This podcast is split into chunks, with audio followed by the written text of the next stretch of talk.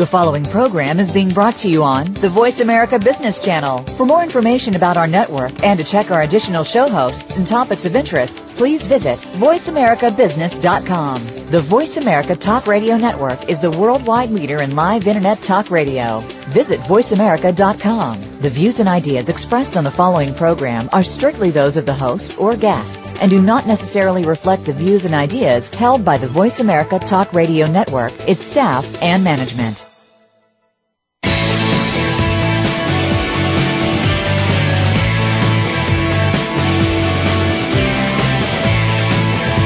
Welcome to the Bob Pritchard Radio Show. Did you know that over 95% of all businesses fail within the first 10 years?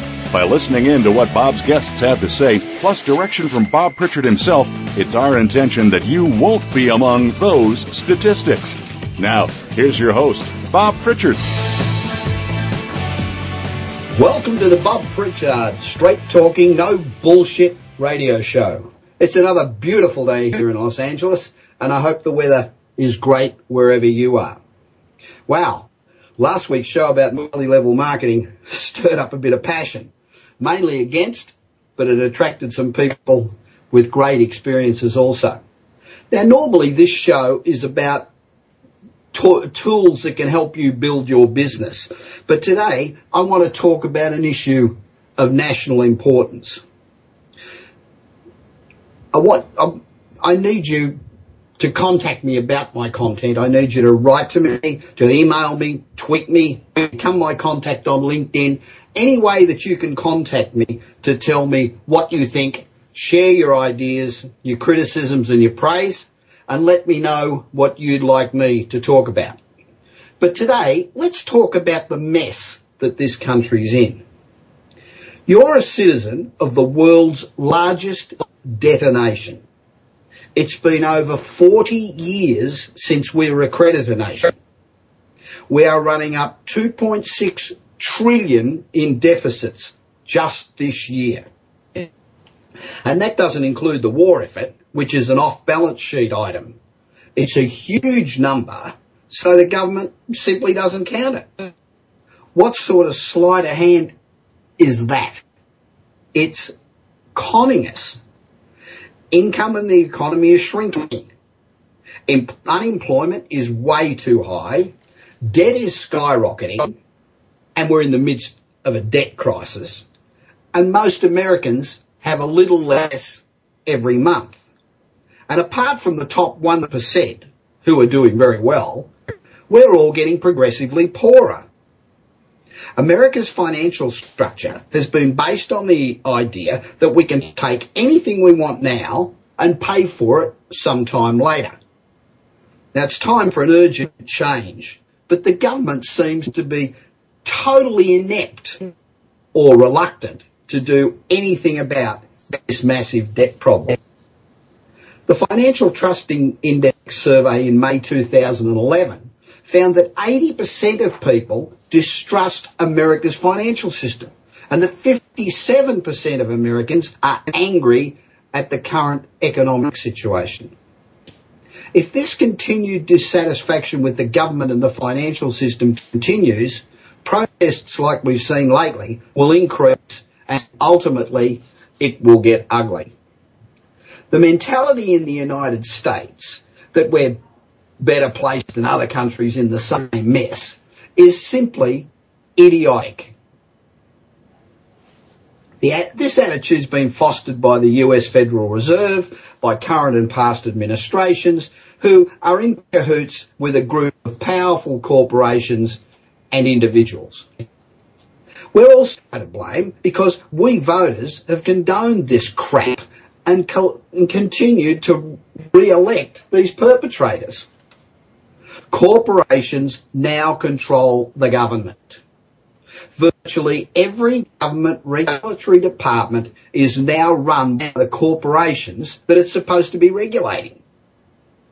So the country's policies on health, finances, agricultural, national defence, and even education are increasingly biased towards enriching the corporations and usually at the expense of us. So how did corporations gain so much power over the government and the people? Well, it's really very simple. It's called campaign finance. The corporations hire 40,000 lobbyists. 40,000 who cozy up to lawmakers in Washington, leaving behind suitcases of cash and corruption. Lawmakers spend their time associating with corporate sleazebags whose work is based on the simple principle of greed. I mean, think of a thousand Enrons. That's who controls Congress today. Now, Americans have been conditioned to believe that they could take on as much debt as they wanted and that rising asset prices would always bail you out. But think about this for a minute. The financial market could break down. The US government could default on its debt. The dollar could go through massive hyperinflation and wipe out the value of the life savings of virtually all Americans. And make no mistake, it could happen here if we don't separate corporate and government America. When corporations run a nation, that nation has no real future because corporations don't think of the future. They only think in terms of the next quarter. They don't care about the next generation. They're not concerned about destroying the environment or the healthcare needs of the people or have no problem with inciting war so they can profit from the sale of weapons to war-torn countries all over the planet. Corporations will sell out the future for higher profits today. And that's what's happening today in America.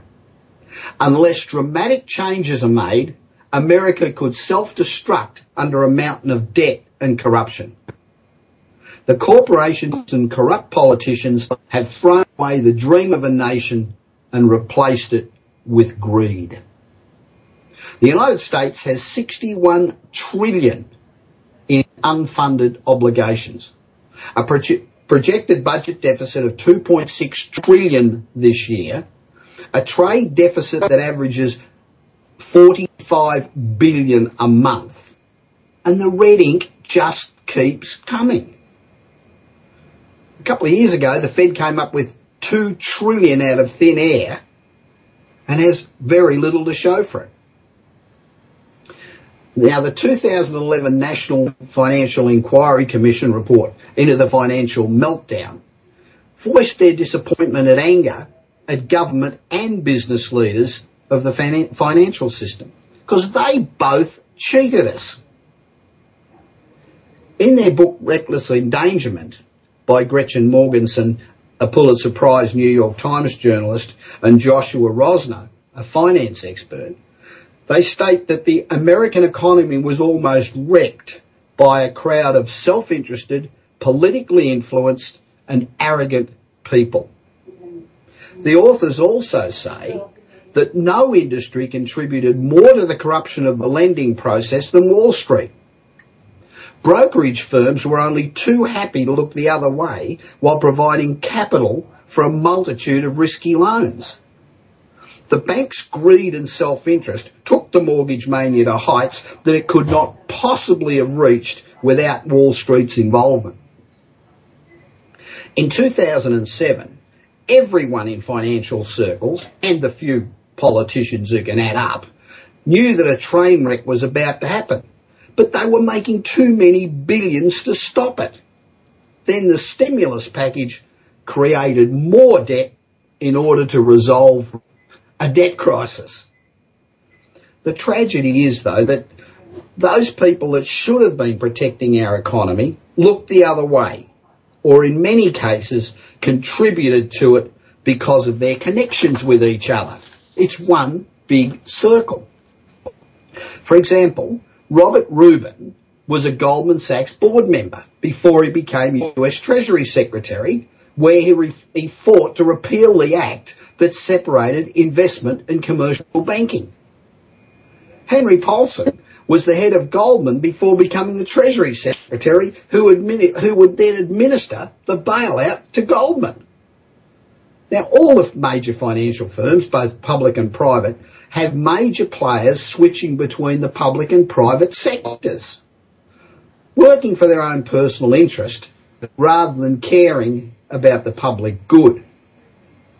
The financial meltdown was not caused by rampant illegal acts by executives, but devastating failures of self-restraint and prudential government judgment and prudential judgment on the part of government and business financial sector leaders. So when did greed become an American value? Corporate CEOs' compensation has skyrocketed to more than 170 times the average worker's pay, up from 40 times the average worker's pay just 30 years ago. Corporate CEOs are not working 170 times smarter, harder, or longer than anyone else. Now, greed inspires more greed.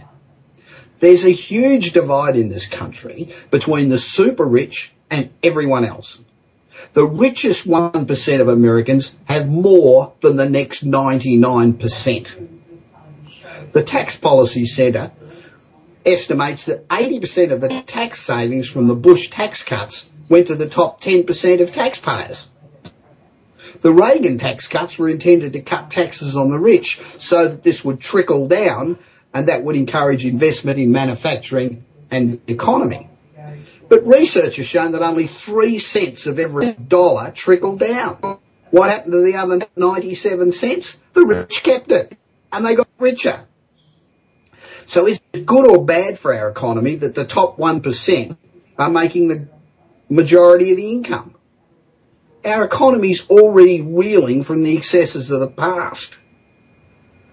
One example of clear greed are the investment banks that structured, packaged and sold billions of subprime loans to Wall Street and the world. But it led to the GFC. So how did we reward them? We bailed them out. Some cite examples of so-called generosity in the super rich group, for, for example, Warren Buffett committing the bulk of his estate to charitable purposes. But do they really, is he really a good example? Warren Buffett worked with the Obama administration to find solutions to the GFC and recommended the 750 billion bailout of the banks. So what did Buffett do? Bought billions of dollars in shares in the banks that he was recommending that the government bail out. Was it illegal? No. Was it moral? Absolutely not. And the Fed's always been able to inflate the debt away by just printing more money. But the debt's now increasing faster than they can get Congress to agree to print more money.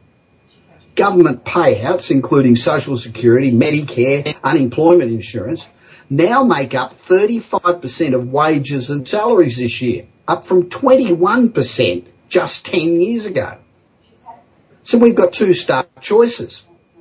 We either wages and salaries have to increase by 35%, or social welfare benefits have to decline by 23%.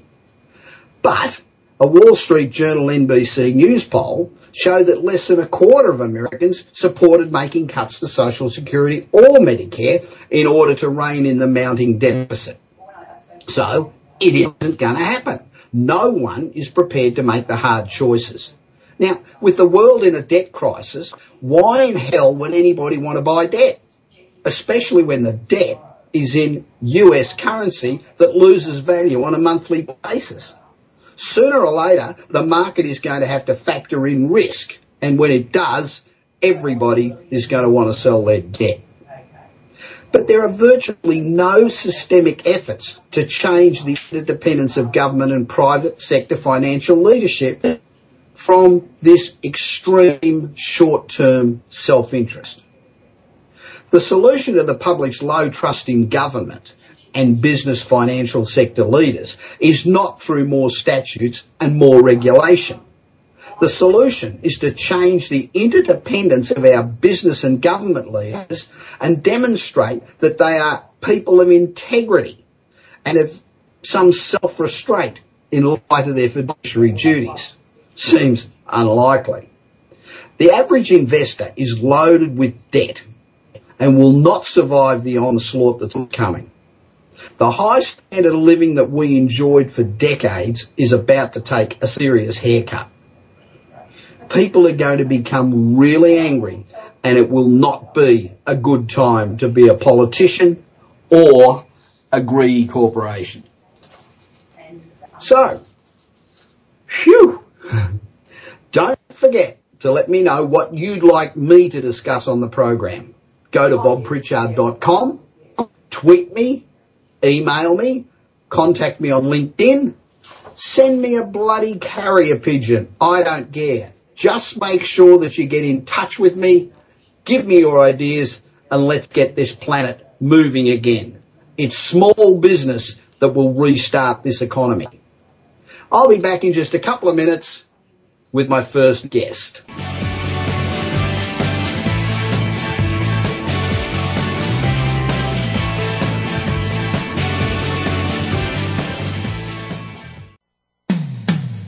When it comes to business, you'll find the experts here. Voice America Business Network. Do you want your business to achieve results you never thought possible?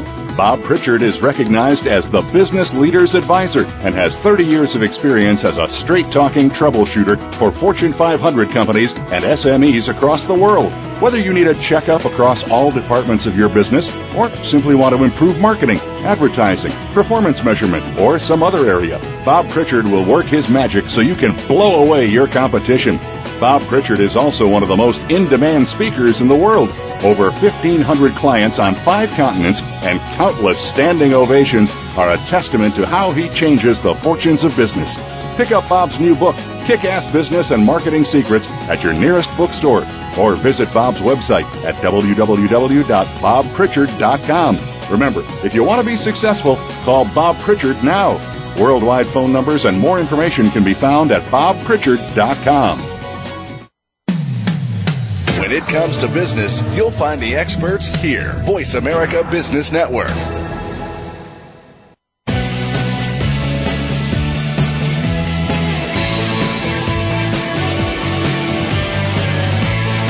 You are listening to the Bob Pritchard Radio Show. To connect with Bob, please send an email to bob at bobpritchard.com. That's bob at bobpritchard.com. Now, back to the show. Welcome back to the Bob Pritchard Straight Talking, No Bullshit Radio Show, coming to you this week from my hometown of Los Angeles. Ziad Abdelnour, a leading Wall Street dealmaker, trader, and financier. In his career, he's worked on transactions in excess of $30 billion in value, while raising more than 3.5 billion in privately placed debt and equity financing. Ziad has just released a new book, Economic Warfare, Secrets of Wealth Creation in an Age of Welfare Politics. It's getting astonishing reviews. This is described as the book that the insiders fear. Ziad, welcome to the show. My pleasure, Bob. Firstly, Good to be congratulations on the book, Economic Welfare, Secrets of Wealth Creation in the Age of Welfare Politics. Could you just give us a quick snapshot of what this book's about? Absolutely. Well, the, uh, the natural state of our economy is prosperity. Freedom guarantees that. Yes. The only force capable of undermining it is government. Economic warfare exposes that truth.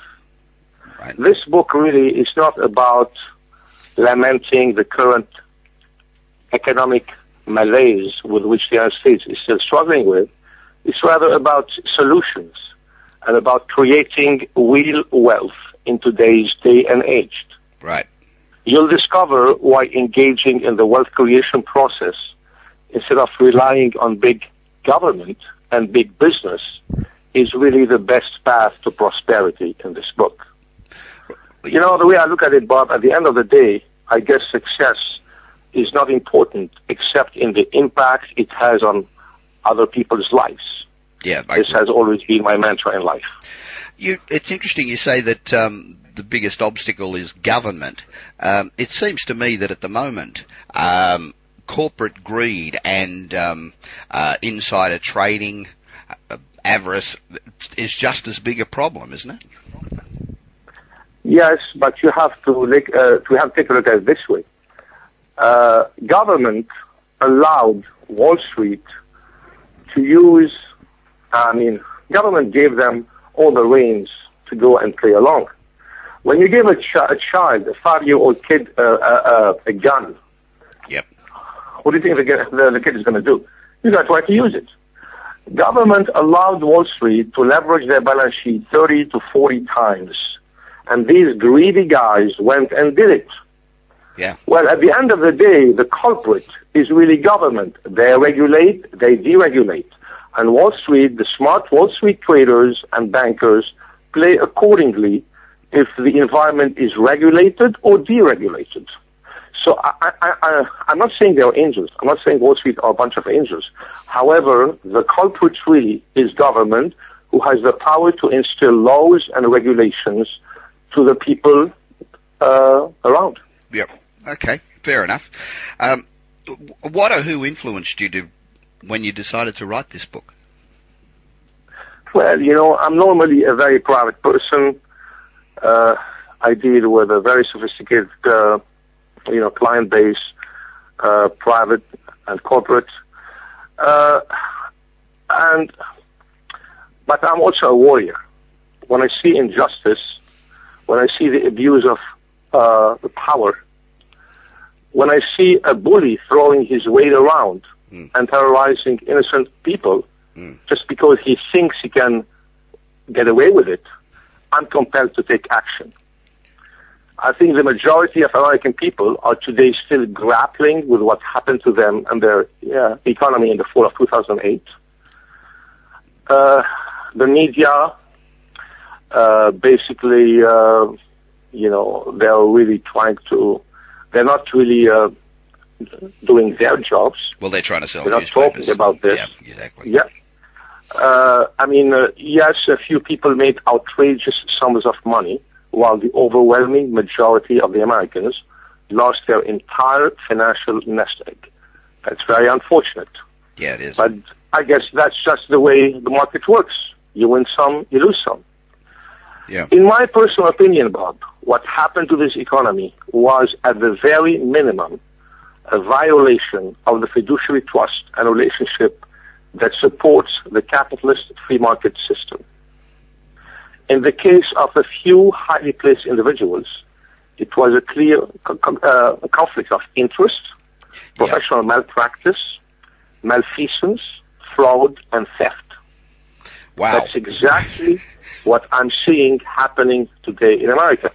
Yeah. The public servants who are supposed to be working on our behalf, paid by our tax dollars, and charged with working to ensure domestic tranquility and the promotion of general welfare, seem really to be alternating between an ambivalence and an adversarial position where our fiscal inquiries are concerned.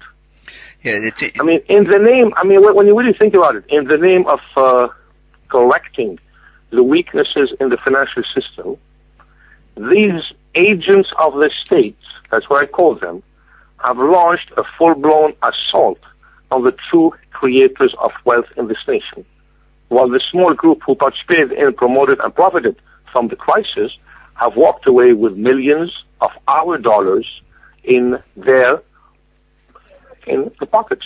yeah, it's interesting This that, really book, the, the, the, to, to, to, to make a long story short answer the question, this book exposes all the culprits, empowers the people to outsmart the system, and I believe is the new Bible of how to make a ton of dough even in these difficult times. right. It's interesting that somebody like Warren Buffett, on one hand, is advising the government on what they should do about the banks, and on the other hand, is buying billions of dollars worth of bank shares. I mean, that seems to be Yep. one unbelievable conflict of interest. Um, the- Absolutely. the Wall Street, the Wall Street protests, the um, uh, and the group not only Wall Street but across the world, and the disparity in, in wealth, not only in the US but um, everywhere on the planet now. Um, how do you view those protests? Well, you know, I personally don't see a problem uh, with the protesters. Uh, they can, uh, demonstrate as long as they have a clear message to convey and do it peacefully. That's one problem. They don't have a clear Unfortunately, message. yeah. Unfortunately, their message is very fuzzy, to say the least. Yep. I really hope and believe that economic warfare is the long-awaited message that Occupy Wall Street will carry onto the world to effect a real change. This book is truly a game changer, whether one likes it or not, and time will prove it. Right. So who's winning I this battle? believe- The, the wealth creators or the wealth takers? Who's winning? Well, as long as President Obama is in power, the wealth seekers will prevail. And I say this beyond any reasonable doubt. What, Uh, what about that group in the community? And I think it's a, a, pretty large group that, um, it's an awful thing to say, but aren't capable of, or don't appear to be capable of looking after themselves in, in this, um, capitalist environment. What do we do about them? How do we, how do we handle that section of the community? Because it's a fairly substantial section of the community, isn't it? That don't you're talking about uh, you're talking about which group exactly? Occupy Wall Street? No, no, no. I'm talking about people in general who who don't work, who are poor, who can't find their way out of um, out of debt, and you know that's that's what 60, 70, 80 million, and, and people who are in one way or another um, prohibited from working through injury or something. There's there's what 80 million of those or something. Well, how do we handle that? Do, isn't it the government's responsibility to look after those people? The government's responsibility is not to find jobs. This is wrong. Uh, you know, people, uh, the candidates, congressmen, presidential candidates, they tell you, you know what, uh, this month we have less employment, more employment. The, the government job is not to find jobs. The government job is to find, is to create an environment that's conducive of creating wealth. The wealth creators' jobs is to create other millionaires. I'll give you an example. Today there is 5 million plus millionaires in America. Yep. 5 million plus millionaires, a population of 310 million. You know what? I would like to see a president and candidate saying over the next 10 years, I want to create an environment that's conducive of creating more wealth creators, and I want to jump this number of 5 million millionaires to 20 million millionaires. Think about it this way. You go and create 20 million millionaires, and these millionaires will now hire people, empower people, and create other millionaires. It is the job of the private sector and the wealth creators to create jobs, not the job of the government through bailouts, through stimulus programs, through all this kind of stuff. That's wrong. Isn't it a situation now where the the major corporations are sitting on pots of money, and they could be more innovative. They could start uh, new business divisions. They could do all sorts of things, but they're simply sitting on their money. They're not doing it. I cannot agree with you more. There is one trillion, over one trillion dollars of capital locked in with the banks. It's not trickling down. It's not providing access to capital to entrepreneurs. Entrepreneurs cannot build businesses and create wealth and hire more people without access to the capital. Yep, true. And this is wrong. Absolutely. We're, we I mean, listen, let me tell you. I mean, this Obama administration, they have no clue what they're doing. I mean, they're doing it, everything upside down. Really. I mean, it's not a, a government job to find jobs. You have to unlock the capital. You have to create more wealth creators. I mean, give you now. Right now, it is the age of diminished expectations. People are happy to have a job rather than creating millions. Today, if you talk about wealth creation, Yep. you're a bad boy. They think about you of like uh, Madoff or something like that. I mean, this is wrong. This is very wrong. We're really taking the wrong path. And that, look, when we keep doing the same thing again and again, like we're doing it right now, we, we should not expect different results. So I, so, so I don't see for next year things getting better, the economy getting better, or there's going to be more jobs as long as people in the government don't understand these basics. Right. We're, we're really running out of time, Ziad. So your life's actually a, a real testament to the American dream. Uh, so are the, are the people that you work with at, at um, Blackhawk Partners as optimistic as you were years ago, or is the environment sort of stunted their enthusiasm to drive business? Well, I'll tell you. I mean, look. Uh, again, we come back to the government. The government uh, is supposed to promote the creation of the environment, as I said, that's conducive to the creation of wealth, not job creation, not bailouts, not subsidies, not expansion of the bureaucracy, and not providing lifetime support to those who choose not to take advantage of the many opportunities that exist in this nation. I think if we can turn around the tide at the next presidential elections, I believe there is a very bright future ahead of us. If not, I'm afraid we're in for an even much bumpier road. Thank you, Ziad. I appreciate you being with, with me. Ziad's book, a sensational book, makes you really think about uh, how the world works and how we should proceed from here. It's called Economic Warfare, Secrets of Wealth Creation in the Age of Welfare Politics. Thanks for being on the Bob Pritchard radio show. Now, if you would like to contact Ziad, his email address is ziad, Z-I-A-D, at blackhawkpartners.com. That's Ziad, Z-I-A-D, at blackhawkpartners.com. We'll be back straight after the break.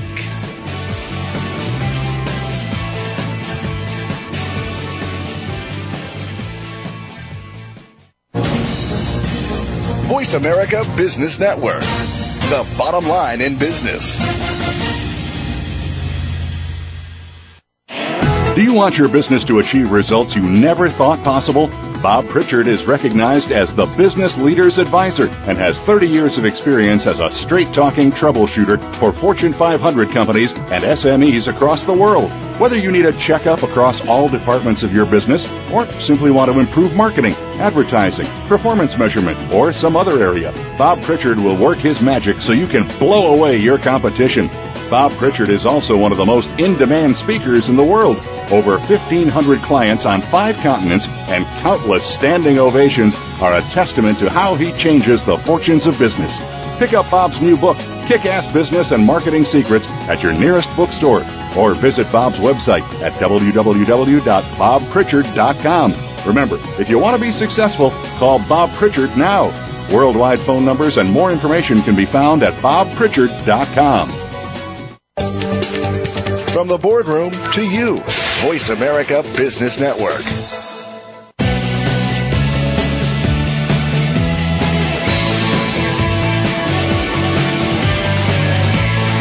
You are listening to the Bob Pritchard Radio Show. To connect with Bob, please send an email to bob at bobpritchard.com. That's bob at bobpritchard.com. Now, back to the show. Welcome back to the Bob Pritchard Straight Talking, no bullshit radio show, coming to you this week from my hometown of Los Angeles. Very few people have ever won seven world titles in any endeavour. My next guest is up there alongside Michael Schumacher and Kelly Slater as the only three I could find in action sports. Layne Beachley, seven times women's world surfing champion, the most successful female surfer of all time. Layne has been a friend of mine since before she won her first title. Now she's a legend, a great speaker, an author, a champion of many worthwhile causes, and she's still the same unassuming great girl she always was. Layne, welcome to the show. Hi, Bob. Thank you for that amazing introduction. it's a pleasure. You've earned, every, you've earned every bit of it. Well, I've worked hard for it. yeah, I'm sure. now, you're very quiet and unassuming, yet... Well, I've never been referred to as quiet. yet to be world champion once is a hell of a feat. To be world yeah. champion seven times takes extraordinary commitment, dedication and toughness. Yes. So where does that drive come from? It took me a long time to identify that, quite honestly. It wasn't until I think I won my sixth consecutive world title, and I'm sure the journalists were as bored talking to me as I was talking about myself. But one of my good friends asked me, where do you think the drive comes from? Do you think it comes from being adopted? And I thought, and it really resonated with me, and I thought, I actually do think it comes from that, because when my dad told me I was adopted at, at the age of eight, uh, which was two years after my mother that adopted me passed away, it it almost made me feel like I had to go and become the best at something to prove that I was worthy of love and recognition and I had made myself believe that if I wasn't worthy of my own mother's love, then whose love was I, was I worthy of? But if I become the best at something, then I'll be deserving of everybody's love, which is an interesting way to look at it. But I think that foundation obviously provided me with the drive, but there's been three pillars to my success that are still relevant to today because I think anything that you learn in regards to getting to the top of anything is, is relevant both in and out of for me in and out of the water. The three pillars for me have been my desire, my drive, and my determination. And my desire, obviously, is to be the best of the best all the time. I'm very competitive. Mm-hmm. Um, my drive is to surround myself with the people that support that journey, the the enhancers, the the people that have more knowledge than me, more skill than me in areas where I know I'm lacking it. Uh, sorry for that phone in the background and the determination to overcome all the challenges that I have along the way having said that you're just quiet and unassuming, there are a number of detractors who accuse you of being outspoken and self-promoting. Now, in my business, of course, that's par for the course. If you don't talk about yourself, nobody else will. Why is that important in surfing and being world champion? Well, to me it was important because women surfing when I started competing really didn't have that big a profile. It wasn't considered to be a viable opportunity for hmm. women and there was a lot more challenges than there are today. There's plenty of opportunity for girls to come onto the tour, and make great money, be picked up by sponsors while they're still teenagers. But yeah. for me, my journey through the Pro Tour was a lot more challenging and I felt that if people knew more about me, knew more about who I am, what I like, what my values are, where I'm going, the more they know about me, the more willing they'll be to support me. So that's always been my focal point. Now, of course, there's been lots of detractors out there accusing me of, of being this self-promoter and being very self-righteous, but quite mm. honestly, I did it to, to enhance obviously my own opportunities, but then also to draw more attention to women surfing. Because if they're coming to the beach to watch me, then they're going to watch everybody else as well. So it was all about promoting and enhancing the opportunities for women. Yeah, I, am not knocking it, of course, because I try, I try my hardest at that too. Uh, this show's about what happens behind the scenes, so yes. because there's always lots of press about what happens in front. So when you when you were the current world champion, you're competing for yet another title. Mm. What did a day or a week in the life of Layne Beachley consist of? Well, I'm a Gemini, so there's not two so days the same. Yes. well, variety is the spice of our life. Absolutely. and so I like to keep things interesting. So there never, there was never really any kind of routine that I could ever really find. Um, so an average day for me, especially, well, it depended on, on what where I was. You know, if I was on tour, then of course the average day would mean getting up early, going for a surf. I always like to surf before my heat because it loosens me up and sure. gets all of the all the crap out of the way. you get if sometimes I have a bad free surf, I'm actually quite glad because I know I won't have a good I won't have a bad heat. Yeah. Um, but uh, it, it also comes down to establishing some kind of routine to make things feel as comfortable as possible. I think that's why we have a routine is to give ourselves comfort and because we are creatures of habit. So, um, I wish I could give you an, a, a regular day in the life, but there never was one. How much time was spent promoting, contacting media, doing all those interviews and and talking to sponsors and all that stuff that helps pay the rent and keep the roof on over their head. Yeah, the majority of the time. Uh, obviously, the more successful I became, the more demands there were on me. So, and then when I was able to secure a really good sponsor, then I had to work hard for that. You know, I had to go on autograph tours around the around the world, and I think we did actually a tour in the states on the on the west coast. No, the east coast, where we went from Cocoa Beach up to New York. Right uh, and every, everywhere in between in about two weeks, and just signing autographs in all the local surf shops, and and, and just staying in hotels and going in, in a minivan. So it was um, it was pretty full on. It was a great adventure. But then I used to go and do photo trips, and I mean it all it all sounds glamorous, but it's taxing on the health and the body, and and you've got to maintain consistency and a, and a happy smiley face all the yeah, time. That's you right. know, no always got to be up. Yeah, no matter how lousy you feel in the morning, you've got to keep smiling. Exactly, because yeah. there's no second chance at a first impression, and you want people to be walking away from you feeling good. Yeah, that's true. Yeah. Now, when I spoke to you the, the other day, you'd just returned from a promotional book signing trip and flown halfway around the world, and you were pretty worn out. Yes. So now, if that isn't enough. Kirk, your husband's a member of the successful Australian rock band INXS. So, Yes. how demanding is it to have sort of two legends in the one family? what, the clash of egos must be fantastic. Love it. yeah, rock star. Shut up, surf star. There's no real clash. I think you know we were set up many years ago by um, a lead singer called Jon Stevens, who Yep. Who fronted up a, a band called Noiseworks, and then when they broke up, he was fronting INXS for a little while. And the reason that he set us up was because we both become successful in our own rights in our careers. So we'd have a mutual understanding, a mutual amount of respect and appreciation for what the other has done. So we could easily communicate about you know each other's job and understand that yes they have to be away a lot. Kirk's on tour.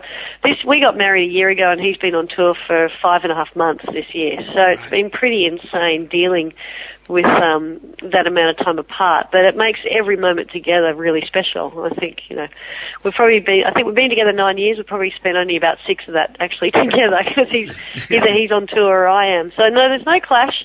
There's just a, a mutual admiration and support for each other. And you know he doesn't actually practice his music when he's home. He, he keeps himself busy in the garden or doing drinking spritzers or doing whatever it is he does. And and I keep myself busy by going surfing and staying out of his way.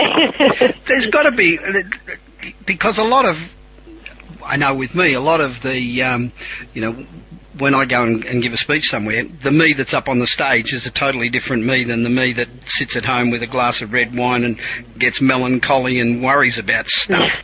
And I guess you two guys have both got that that um, outward persona, and Yeah. when you when you're at home, it gives you a chance to drop the guard to just be who the hell you are and have somebody Yeah. that understands where you're coming from. That's got to be great. It's very reward. It's yes, it is great. It's satisfying. It's comforting.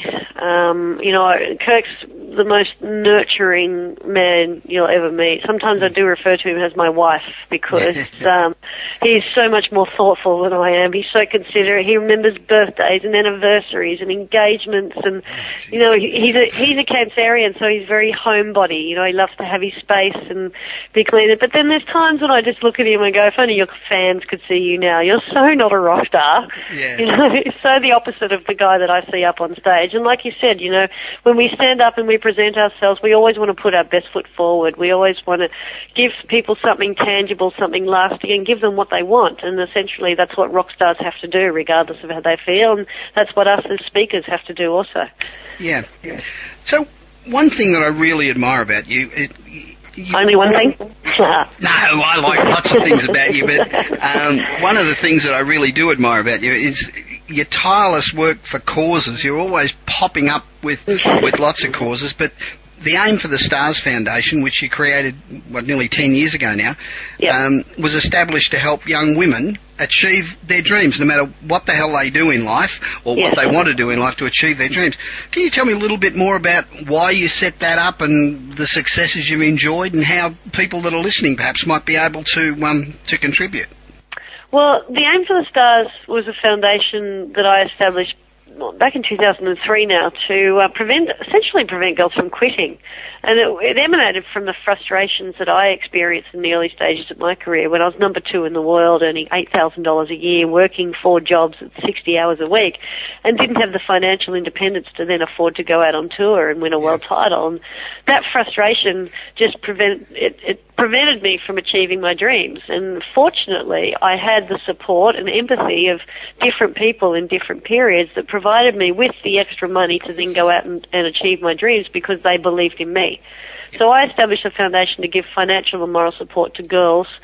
And the, the motto of the foundation is dare to dream, pursue your passion and aspire to achieve. Now we're not just talking about athletes here, we're talking about uh, pursuits in music and science, culture, arts, academia, indigenous studies, environmental campaigns. You know, we're just supporting the, the dreams and aspirations of women, and it's a very rewarding thing to do. Man, my phone is running hot today.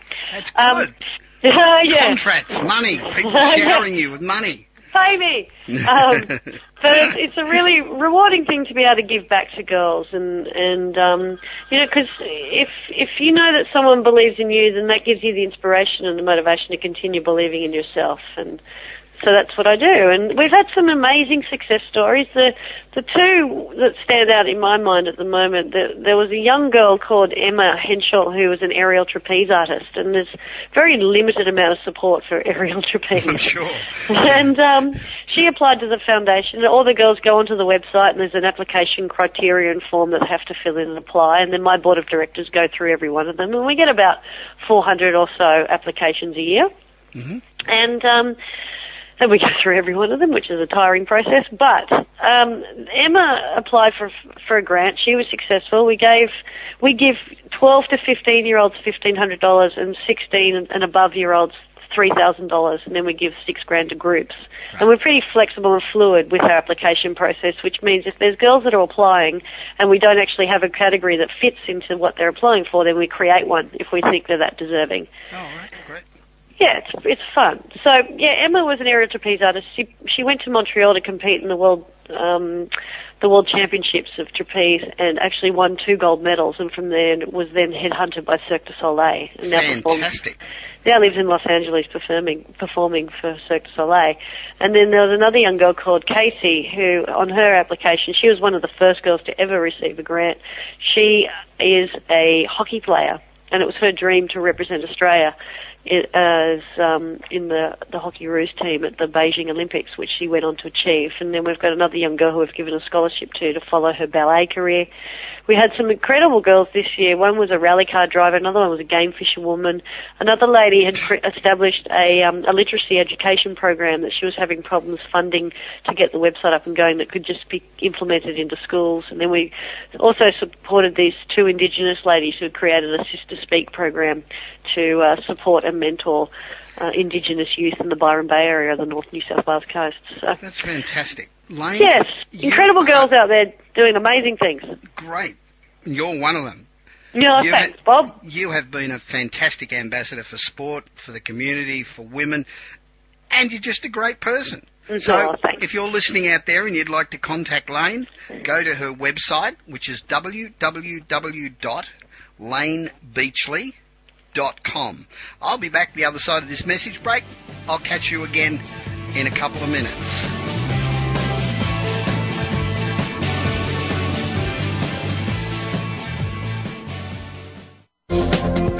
The business community's first choice in Internet Talk Radio. Voice America Business Network. Do you want your business to achieve results you never thought possible? Bob Pritchard is recognized as the Business Leader's Advisor and has 30 years of experience as a straight talking troubleshooter for Fortune 500 companies and SMEs across the world. Whether you need a checkup across all departments of your business or simply want to improve marketing, advertising, performance measurement, or some other area, Bob Pritchard will work his magic so you can blow away your competition.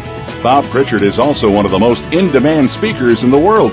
Over 1,500 clients on five continents and countless standing ovations are a testament to how he changes the fortunes of business. Pick up Bob's new book, Kick Ass Business and Marketing Secrets, at your nearest bookstore or visit Bob's website at www.bobpritchard.com. Remember, if you want to be successful, call Bob Pritchard now. Worldwide phone numbers and more information can be found at bobpritchard.com. When it comes to business, you'll find the experts here. Voice America Business Network.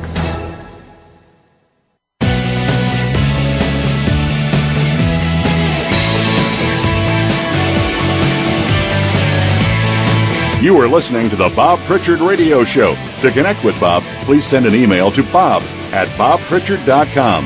That's bob at bobpritchard.com. Now, back to the show. Welcome back to the Bob Pritchard Straight Talking, No Bullshit Radio Show, coming to you this week from Los Angeles.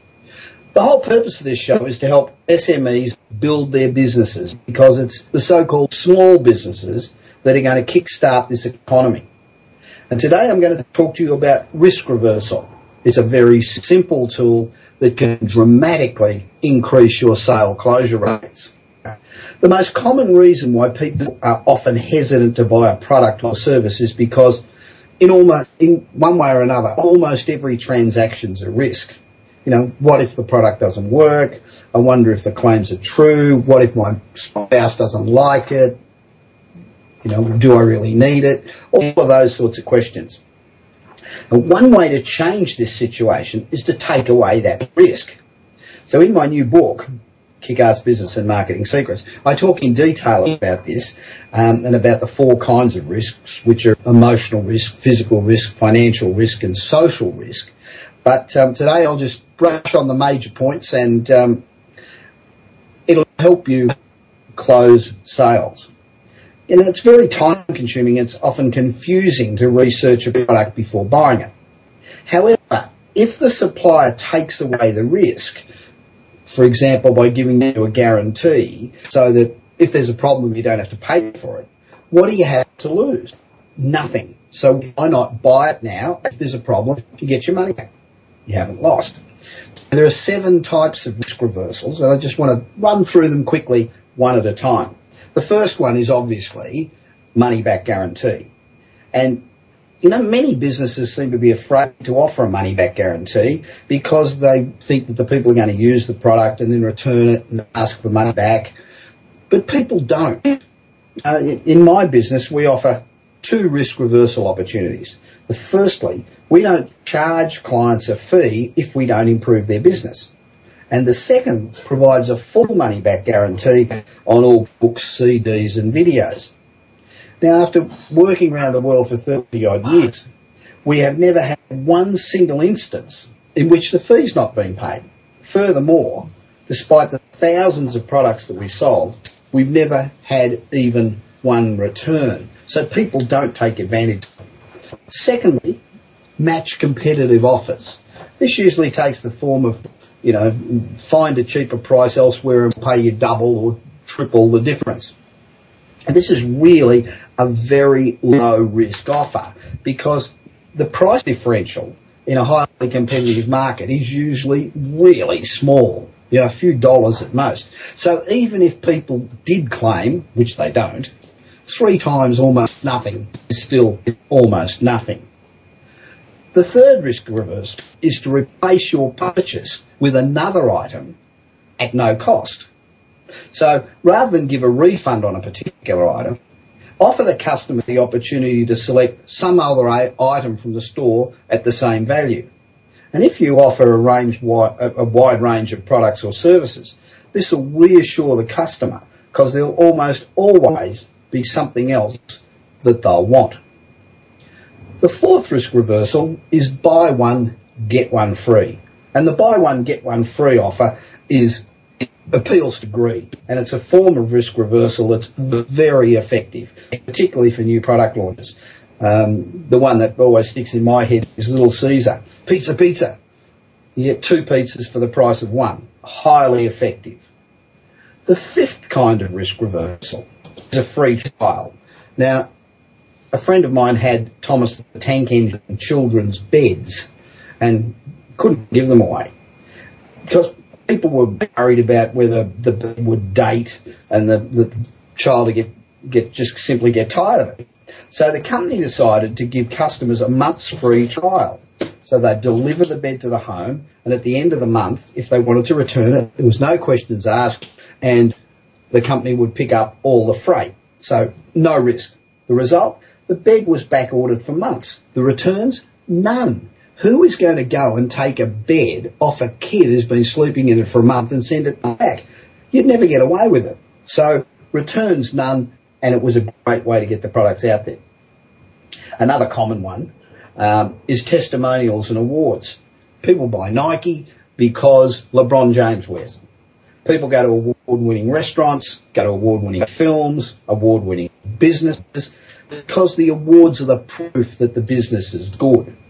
And another form is saying established in 1937. If you've been around that long, you've got to be good. Or you have 10,000 satisfied customers. Says to people, we're reliable. We've been around a long time. Other people use us. We're trustworthy. So that really takes away risk. Next one, quality of information. This is really important. providing a customer with quality information, answering their questions accurately and confidently, an excellent risk reversal. It gives the customer confidence that they're buying the right product for their need and that you have the expert help readily available for them. And risk reversal works for everyone. It doesn't matter what business you're in. However, before you implement any form of risk reversal, research your customers to determine two things. First is whether the offer is strong enough to motivate them to commit. The second one is to assess the downside risk. You know, remember, you're implementing risk reversal to grow your business, not go out of business. Now, last week we discussed the pros and cons of multi-level marketing, and we received a lot of emails, mainly from people who say that their experience didn't live up to the promise by the promoters, but there are also a number of very positive emails from people whose lives have been changed for the better. Janice Davis of Trenton, New Jersey says in her email, Bob, great show. Your topics have helped me develop sales in my business. Now, I'm a distributor in an MLM company, and my question is whether I should focus on getting more distributors or should I put my efforts in selling and motivating my team? Janice, the simple answer is you need to do both. If you've got a lot of people in your downline and they sell nothing, well, you make nothing. In most LM, MLM businesses, distributors are part-time and sales per distributor are pretty low. So you need to keep recruiting and motivating. MLM is not easy. Gary Garcia from Indianapolis, Indiana. His question goes back a couple of programs to when we were discussing consumer purchasing benefits. Gary writes, Bob, I enjoy the show. I'm a carpenter and I'm now trying to develop a consumer purchasing benefit, as you mentioned. You suggested a test to apply to determine the effectiveness of the CPB. What is it? Gary, it's called the IDU test. It means your CPB must be important, so it must differentiate you. It must be deliverable. You must be able to do it, and it must be unique. And this is where most CPBs fall down. So, Gary, just ensure that your CPB is unique. So, if you're listening and have a business, Kick Ass Business and Marketing Secrets, my book, is a must-have book. And if it doesn't make your business successful, drop me an email. I will refund your money instantly. That's how confident I am. And keep the book. Don't have to send the book back. So I've used these 15 keys for years and years in lots of products, and they always work. So pick up a copy of Kick-Ass Business and Marketing Secrets at your local bookstore or at amazon.com. Now don't forget, I want to hear from you. So visit my website at bobpritchard.com, sign up for my newsletter, email me, tweet me, become my friend on LinkedIn, and tell me what it is that you want to talk about. Now that's that's it from me today. Bob Pritchard. It's great to be back home in LA again, and I thank you for listening to my show. I hope you enjoyed it. I'll be back at the same time next week. Next time without an editorial but with more tips to help you grow your business. And don't forget my upcoming interview with Gene Simmons. In the meanwhile, kick some butt, have some fun. Let's get this economy going. And I'll see you again next week. You've been listening to the Bob Pritchard Radio Show. Please join us again next Tuesday at 8 p.m. Eastern Time, 5 p.m. Pacific Time on the Voice America Business Channel. Until then, enjoy another week of success in your business and your life.